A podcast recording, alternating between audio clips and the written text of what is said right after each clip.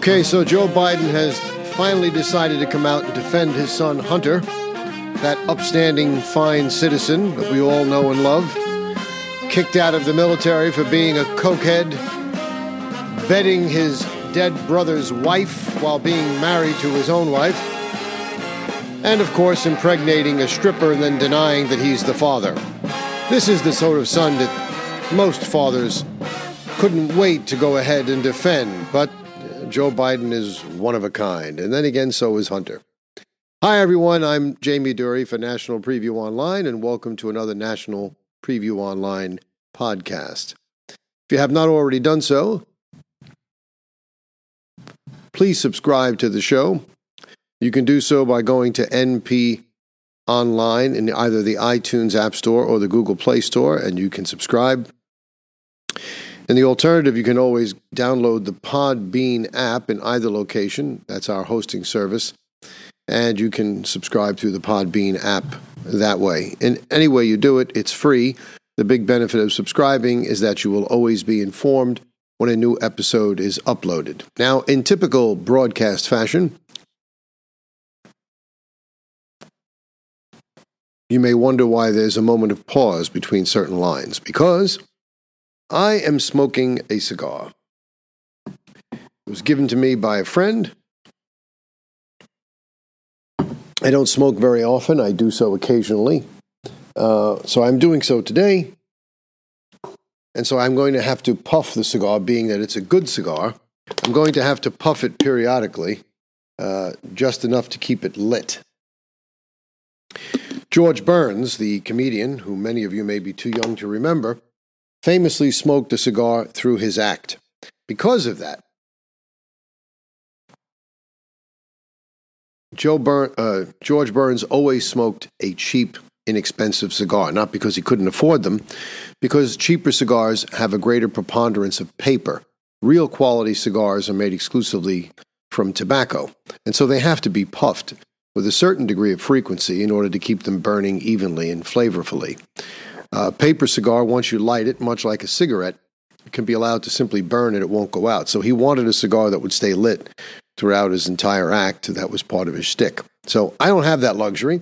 I'm smoking a quality cigar, so I will be stopping periodically to puff. And so I just wanted you to know that, not to think that I was trying to do anything to bore you. Okay? So, Joe is going to go on Stephen Colbert, or did a Stephen Colbert interview with his wife. I think it airs tonight, where he defends um, his son Hunter and saying he has to work with people, but you know his hun- Hunter is the smartest man he knows, uh, and uh, if he's good with it, I'm good with it.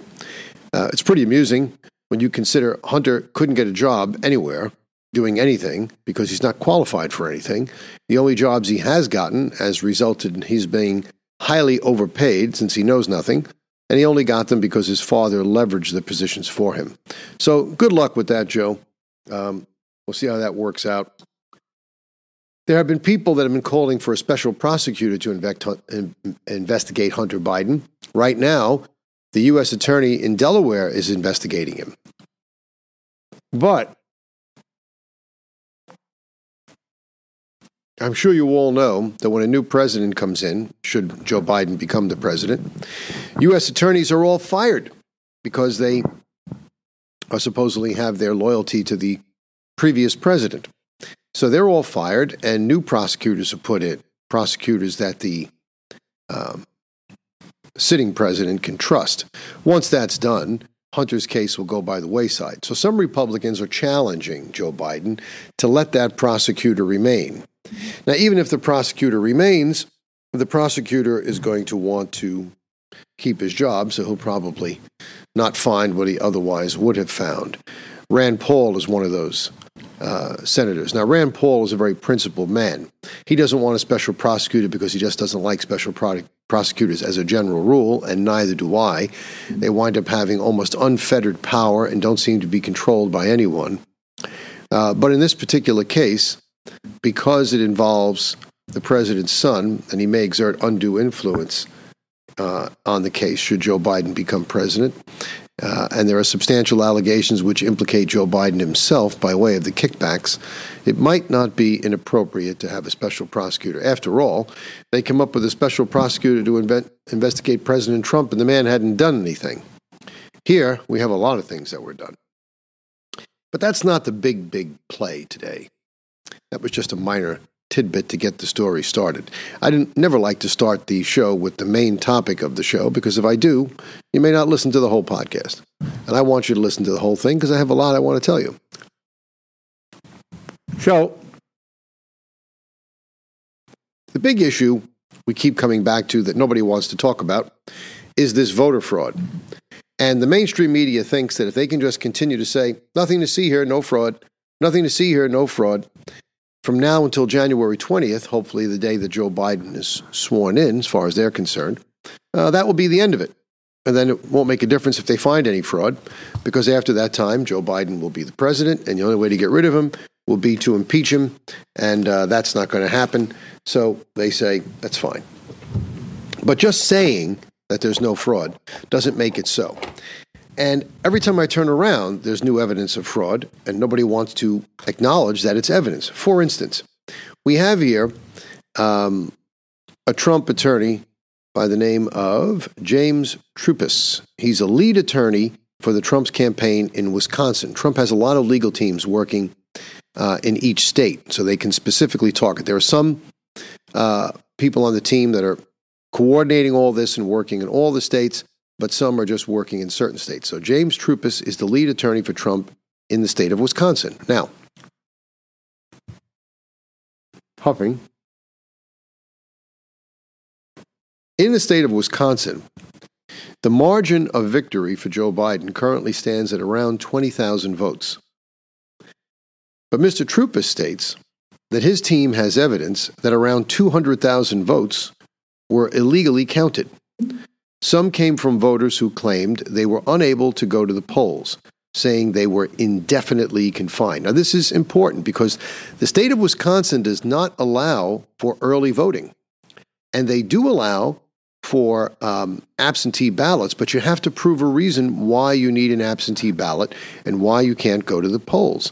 And if you do ask for an absentee ballot, certain identification requirements are required to make sure that the votes are legitimate votes. Now, among the people who have claimed this status, according to this article, is one of the electors for Joe Biden who said, I can't get to the polls. Well, he had to go someplace to cast his electoral vote. If he could get there, it seems he should have been able to get to the polls.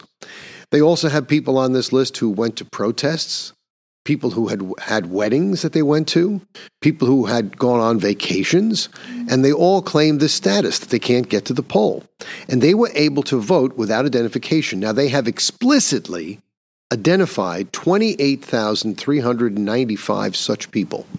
They have, tw- meaning they have 28,395 names of people they can prove who voted by this uh, artifice uh, if you want to call it that, and yet had no right to do so. Now, I'll guarantee you that if 28,395 people voted that way, if everything else that we've seen so far holds true, probably 28,300 of them all voted for Joe Biden. So if those votes were just wiped out, Joe Biden loses the state of Wisconsin. And it's 10 electoral votes. Again, he repeats under Wisconsin law, voting in advance is not legal. But in one city, they were accepting ballots at least five weeks in advance. That would be the city of Madison, Wisconsin. What did they do? They created a system whereby people could arrive at a park, hand in their ballots in envelopes five weeks before the elections. They also created boxes with no controls at all, just boxes on corners that you could throw the ballot in. No attempt at all. The statutes in Wisconsin explicitly say there are only two ways to submit an absentee ballot either in person or delivery to the clerk's office. That's it. Nothing else is allowed. They identified 17,000 ballots that were illegally cast this way, and he says there's likely more since the election officials mixed all the ballots together. uh, afterwards, so it's making it very difficult to detect. There are other categories besides the two I've just mentioned, which the article does not go into, which may have as many as 170,000 other ballots submitted without any application at all. But the bottom line is we have 17,000 ballots cast with these uh, boxes and in a park, and we have a, another 28,395 people explicitly identified. In other words, more than enough fraudulent ballots that if they were disallowed, would hand the state of Wisconsin to Donald Trump. But again, the media is telling you there's no fraud. There's just no fraud. Don't you understand? There's no fraud here. But yet, we're to believe that in the face of all this, that uh, Joe Biden won a legitimate election. Now, Joe Biden never left his basement. We've talked about this. He never left his basement to campaign. The media carried the water for him. Do you have any idea what they're expecting you to believe here?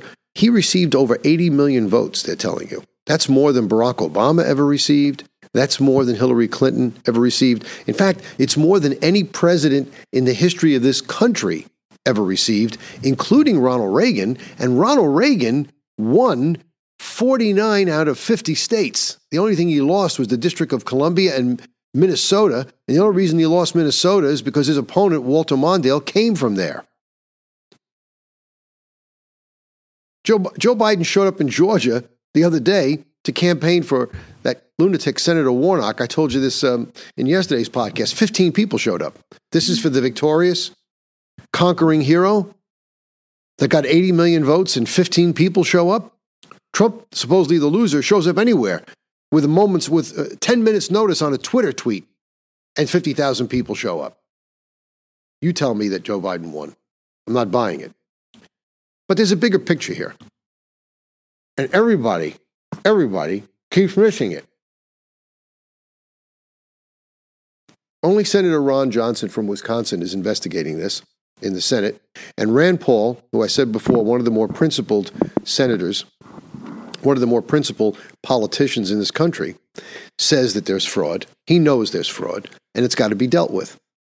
But so many people, including some of our talk show hosts that know better, are saying, don't worry, the pendulum always swings back, that there's cycles to these things. Uh, I was listening the other uh, yesterday, matter of fact, as I was driving home to Sean Hannity's show. I, I, do a lot of driving, and I, I like to listen to the radio while I'm driving. I like listening to talk radio. I get a lot of information from talk radio. Uh, and I like just like people who can broadcast on the air. And he was trying to console one caller that he had. And this caller was very upset about what the future holds. And Sean Hannity was trying to explain to him look, I've been around a long time. I've been doing this a long time, and these things go in cycles. And don't worry, you know, eventually we'll get back in power again and we'll fix a lot of these things. Um, I couldn't disagree more with that assessment. It's true to a certain degree that in the past, there have been cycles to these things. Democrats come and go, Republicans come and go. And each one gets in and tries to undo what the person who did before him did. And then it goes back and forth and back and forth. I get it. I know that happens. We had Ronald Reagan, who came in on the heels of Jimmy Carter. Great successful president, as evidenced by his 49 state victory in 1984 two terms. He was so good that people voted for his vice president thinking they would get a third Reagan term. They didn't. So after 12 years of Republican administration, we got Bill Clinton for two terms. And then we got George W. Bush. And then we got Barack Obama. And now we got Donald Trump, and so forth and so on. But here's the problem the only reason those things happened the way they happened is because we had elections that we could more or less rely on. Yes, look, there's always been a certain amount of fraud and corruption in any election. That's the nature of politics. Politics is a dirty business. But while there has been some fraud, we really almost never have had fraud on a national scale like we've seen here that could result in being outcome determinative, other than the 1960 presidential election. Much was made of that election. Only about 117,000 popular votes separated uh, Kennedy from Nixon. and Kennedy only won 22 states, whereas Nixon won 26, there was some issues about the city of Chicago, where uh, there was actually money being paid. There was films of the Kennedy people handing out money in the city of Chicago to buy votes so that he could carry the state of Illinois, which had 20, 20 votes, electoral votes. So we've had allegations of fraud before, uh, but that wasn't fraud to the extent where the, people in the polls were alleged to have been counting ballots that didn't exist or manufacturing ballots. It was people being bribed before they went into the polls. And for the good of the country, because we've never seen anything like that before, Richard Nixon didn't contest the election. He let it go for the, for the good of the country. Kennedy went on to be assassinated, and then we got stuck with Johnson, wrecked his presidency over the Vietnam War. But what we have going on here is different. As I said, 1960, we had bribes being paid. Here we have massive amounts of mail in ballots, no signature verifications, computer software used to count votes with the voting machines themselves hooked up to the internet, allowing for the votes to be viewed in real time as they were cast so that people could make arrangements to halt the counting and manufacture ballots as was done in five states all at the same time and all with the same percentage of the votes counted, but no evidence of fraud, nothing to see here. Ballot harvesting, ballot drop boxes, not within the purview of the post office. We have over 1,000 sworn affidavits from witnesses of voter fraud. We have videotape evidence of ballots being removed from suitcases and counted in the state of Georgia, in Atlanta, after all but four people were sent home, ostensibly because of a broken water pipe, for which no plumber was called, no record of it. All the press went home, and all of a sudden these suitcases came out and thousands, hundred thousand votes counted. The Democrats stole this election, make no mistake about that, and don't think for one minute that now that they have done so, that they will conduct future elections on the up and up so as to reinforce the lie that there was no fraud. Democrats have been wanting to do away with elections for a long time, as other people have noted. But they realize they just can't do away with elections. So, what's the next best thing?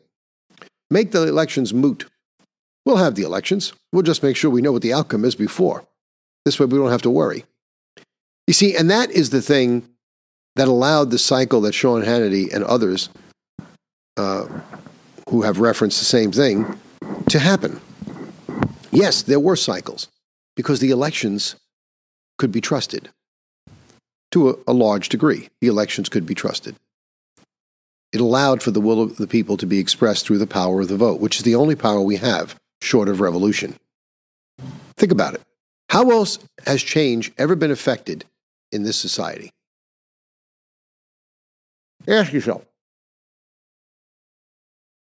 In almost any society, it's either been affected by the vote, which is the civilized way, or it's been affected by bloodshed. This country was born in bloodshed. It was born in revolution. Votes were cast over the issue of slavery. Supreme Court decisions were made. Couldn't save it. Country went to war. War was needed to stop the secession. Now we have an election stolen because powers that be could not accept for four years that an outsider named Donald Trump simply outworked everybody and was elected president lawfully. They talk about how he stole the 2016 election. He didn't steal anything. There's been no evidence ever produced that Donald Trump stole anything or that it was any fraud. In fact, I would say that if there was fraud in the 2016 election, it was the fraud in people trying to find votes when they stopped counting in certain places and no more states were being called because they couldn't get over the fact that they were losing. They never anticipated this because they bought their own bullshit. They bought their own fake polls in 2016. So they weren't prepared for Donald Trump. This time they were. They knew what he could do. In fact, I would say record setting fashion, he increased the number of votes he got this year in 2020 by 12 million over what he received in 2016. That is phenomenal. Nobody's increased like that. The great Barack Obama, the one everybody loved, got three and a half million less votes when he was reelected than he got when he was originally elected in 2008. This man increased his count by 12 million, and we're to believe that this senile old bastard who's got his hand in everyone's pocket picking it got 80 million votes. If you believe that, I've got oceanfront property in Arizona and have a few nice bridges here with limited wear in New York City that I'd like to sell you. It just doesn't happen. So it keeps coming back to these same two things. And that's why I like doing this podcast because nobody else is going to tell you this and talk about this. If we know there's only two ways to change things through the vote, pressuring our politicians, or through bloodshed, and the Democrats are so power hungry that they have now re- effectively removed from you the only reasonable, civilized way of affecting change and having your voices heard. You tell me what other alternative is left to you. Well, there are two. One alternative is you just suck it up, grin and bear it, and face the fact that you're never going to win an election again. And that slowly, but surely, and maybe not slowly, but over time, everything you hold near and dear about America, everything that made America, uh, made America the exceptional company, uh, country that it is, is going to be dismantled until it becomes no different than any other socialist European country which is on the downslide, as Europe has been, suffering from a shrinking population and shrinking influence in the world, as China is on the rise. That's what the future holds. So that's your one choice to do nothing, just let it go. Your other choice is the other method by which change is affected. You have to rise up. Now, I'm not advocating that people rise up. I'm just presenting to you in clinical fashion, as a history professor might, how change has been affected in this country and in other countries through the peaceful vote or through the less than peaceful process of revolution and bloodshed and civil war. I really don't think that the Democrats have thought this through. I don't think they realize what they're doing here. Now, typically, the conservative side doesn't go and raise hell when they lose uh, an election or when something is done to them, like these Antifa pieces of crap do, running around beating up people, cowards that they are, ganging up on people, macing people, burning businesses, burglarizing businesses. Black Lives Matter, the organization, not the sentiment, uh, controlled by white liberal communists using the movement as a front, uh, pirating the original mission of the movement and using it for their own nefarious ends. They do this all the time. They think they can do it to, they can just, you know, defecate all over us and we'll just sit and, and grin and bear it. I think there's a point at which you push people that they no longer sit silent. You know, people go to court. They go to court to get resolution of problems. They're wronged. Somebody smashes into your car, you go to court. Somebody wrongs you, you go to court. And you rely on a reasonable judge and a reasonable jury to give you justice. And you know you can't always win. But when you know you're going in against a stacked deck, when somebody tells you, eh, we know you got wrong, but screw you, we're not going to give it to you, it starts to fester in people. They start to wind up saying, you know, how much can I take? Am I just supposed to sit here like a schmuck and have my life dismantled? Look what's going on here in New York. I was listening to an interview of a woman who represents restaurant owners in New York. They had a big meeting, CDC, Cuomo, and everybody, and they talked about the transmission of this great COVID 19 virus that has a less than 1% death rate that everybody is hawking as a pandemic when it's a bunch of crap. You got 290,000 people dead. About 115 million people in, in America have been infected by it. That's less than 1% death rate. And of the 290,000, 94% were already sick. Only 16,000 otherwise healthy people have contracted COVID 19 and died from it. It does not justify the sort of extreme action that we have here.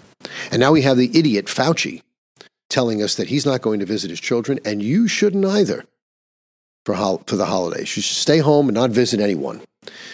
So they're having this meeting, and they're talking about transmission. And guess what they said? 74% of all the transmissions are the result of in home gatherings. I don't think 2% were the result of being in restaurants, yet they closed down restaurants. And I guess they did that because it's the only thing they could close down. They didn't have the gall yet to tell you you couldn't have people in your home. It kind of reminds me of the uh, friends I had in the New York City Police Department who used to tell me, you know, the big bosses didn't have the, the chutzpah in the old days to actually enforce the law against the citizenry. So what they did was they flexed their administrative muscles on the only people they could uh, browbeat without fear of reprisal the cops themselves. The police department was more interested in policing itself than it was in policing the public. Same thing is probably going on here. Now they're going to put restaurant owners out of business. All these people being driven to the brink where they have no choice starve, knuckle under, or fight back. I'm willing to believe that 73 million people who voted for Donald Trump and believed the election was stolen from them, many of whom lived in states that had been forgotten, had their lives taken away from them by regulation from the previous administration of the energy industry and more, who've got their lives back, who've seen prosperity return, only to have it taken away from them again, are resenting the fact that this election was stolen. And I don't think they're going to sit idly by. And I think it's time that the rest of the Republicans in the party, at both the national and the local level, better realize this. They better realize this is not a game. And they can't simply take the opinion as a cycle, like Sean Hannity said. And I like Sean Hannity. but I just have to part company with him on this issue. There's going to be no cycle. If there's no free and fair election, there's no cycle. They can't wait. The director of national intelligence said yesterday that there's evidence of massive foreign interference in this election. Now, Donald Trump wrote that executive order I told you about in September of 2018 that required a report be furnished 45 days after the election. That's tomorrow. The report's not going to be there. They're saying it's not going to be ready on time. It's not going to be ready till January. But that doesn't change the effect of Trump's order. If that evidence is presented, he can seize almost anything he wants. He can seize assets, he can seize voting machines, he can do almost anything. That was the whole reason why all these state legislatures were sending duplicate electors to keep the process alive. And I do believe there's going to be a substantial effort made in January when these electoral votes are counted to try and change some of this because in the intervening weeks, more and more evidence is supposed to come out if we're to believe what Sidney Powell and others are saying. They just can't afford to let this go. And it's not sour grapes. It's not uh, undermining democracy by pursuing procedures that are proscribed in the Constitution that governs this democracy. And it's not a true democracy. Nobody is a true democracy in the world. We don't each vote on every issue. We are a representative democracy. We are a republic. And as such, we have to have a system that accords not only significant weight to the vote of each citizen, but we have to have a system that accords a certain weight to each state as a sovereign entity in this union. And the Electoral College does that brilliantly and beautifully. That procedure is in there for a reason, for reasons like this. And I'll say this much if the Republicans try, try and get Donald Trump to stay by doing what they are constitutionally mandated to do, by doing their duty, and they fail, I'll understand. I'll understand that they failed. And so will the other 73 million people that voted for Donald Trump. But they won't understand if they don't even try. If they don't even try, they've slit their own throat. In my opinion, the Republicans should try. And anyone that doesn't should be outed. And when that happens, the Republican Party will have proven itself impotent and not capable of making the good fight. And then I think if that's the case and Joe Biden becomes president, the only hope is that we form a third party and try and take the country back by force. At the local level, we can only hope that at these local, local elections, maybe the fraud won't be there. Maybe there won't be the incentive to try and do the sort of massive fraud. Maybe it would be too difficult because too much of a local microscope will be focused on those local elections to allow people to get away with it. That's all we can hope for. It's either that or they're going to push the country towards civil war because people just aren't going to take it anymore.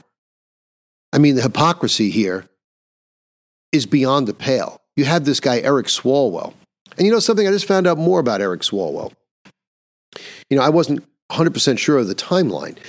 You know, he was elected to Congress in 2014, I believe. And we know that that Chinese spy raised money for him.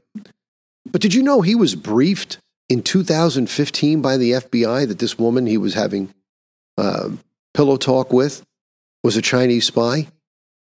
He knew he was compromised by the Chinese government one year before Donald Trump was elected.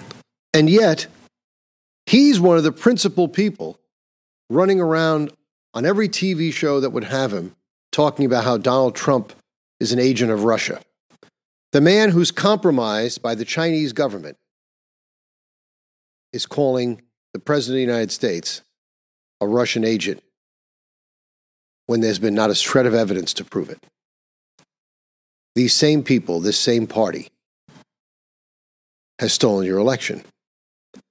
Nancy Pelosi, the Speaker of the House, and titular head of that party, for lack of a better word, is running around telling you the president is unfit, the job is too big for him. The same old bitch put Eric Swalwell on the Intelligence Committee. And she knows that he's been compromised by a Chinese spy. Doesn't take him off it, doesn't remove it. So, my point in today's show, is, ladies and gentlemen, is that I don't know what the future holds. But I do think there's a very real possibility that violence is going to descend upon the United States or large segments of it if Joe Biden is installed as president. And for the first time, it's not going to be because of radical leftists taking up arms and doing things that they shouldn't be doing. It's going to be because honest people are just tired of being played for fools. Honest people who want what is now clearly demonstrated to be a fetid, putrid swamp to be drained are going to wind up draining it themselves. Because the one man who represented them, they've wanted to get out so badly that they have defecated upon the sanctity of the electoral process of this country, manufactured votes, changed laws, flouted laws. And the guardians of the law, the court systems, have been totally compromised. And the final arbiter of all disputes, an institution that was once hallowed, an occupation that was once listed on the list of occupations what is the most prestigious position in the country on a scale of 1 to 100? The highest score you could get was 100. Nobody got 100 with a score of 98. This was a chart that I read when I was a lad in school. The most respected position you could possibly have in the United States was that of a Supreme Court justice. You think that position would score that well today in light of the cowardice displayed by the court? Not because they didn't have the courage to render the correct decision, because they didn't even have the courage to make a decision. They just punted it. And I predict that just as President Andrew Jackson in years gone by told the Supreme Court, You made your decision. Now you go enforce it. you may very well find that if Donald Trump gets elected by this constitutional process and people go to the Supreme Court and try and challenge that process and get him ousted, and the Supreme Court, for whatever reason, decides to take it up, including the three justices he put on the court and fought like hell to get on the court, say that it's wrong and he has to leave. I don't think Donald Trump, or any man in his position, or woman for that matter, would be unjustified in saying, You've made your decision. Now you go enforce it. As for me, I've got work to do on behalf of the American people as President of the United States. For National Preview Online, I'm Jamie Dury.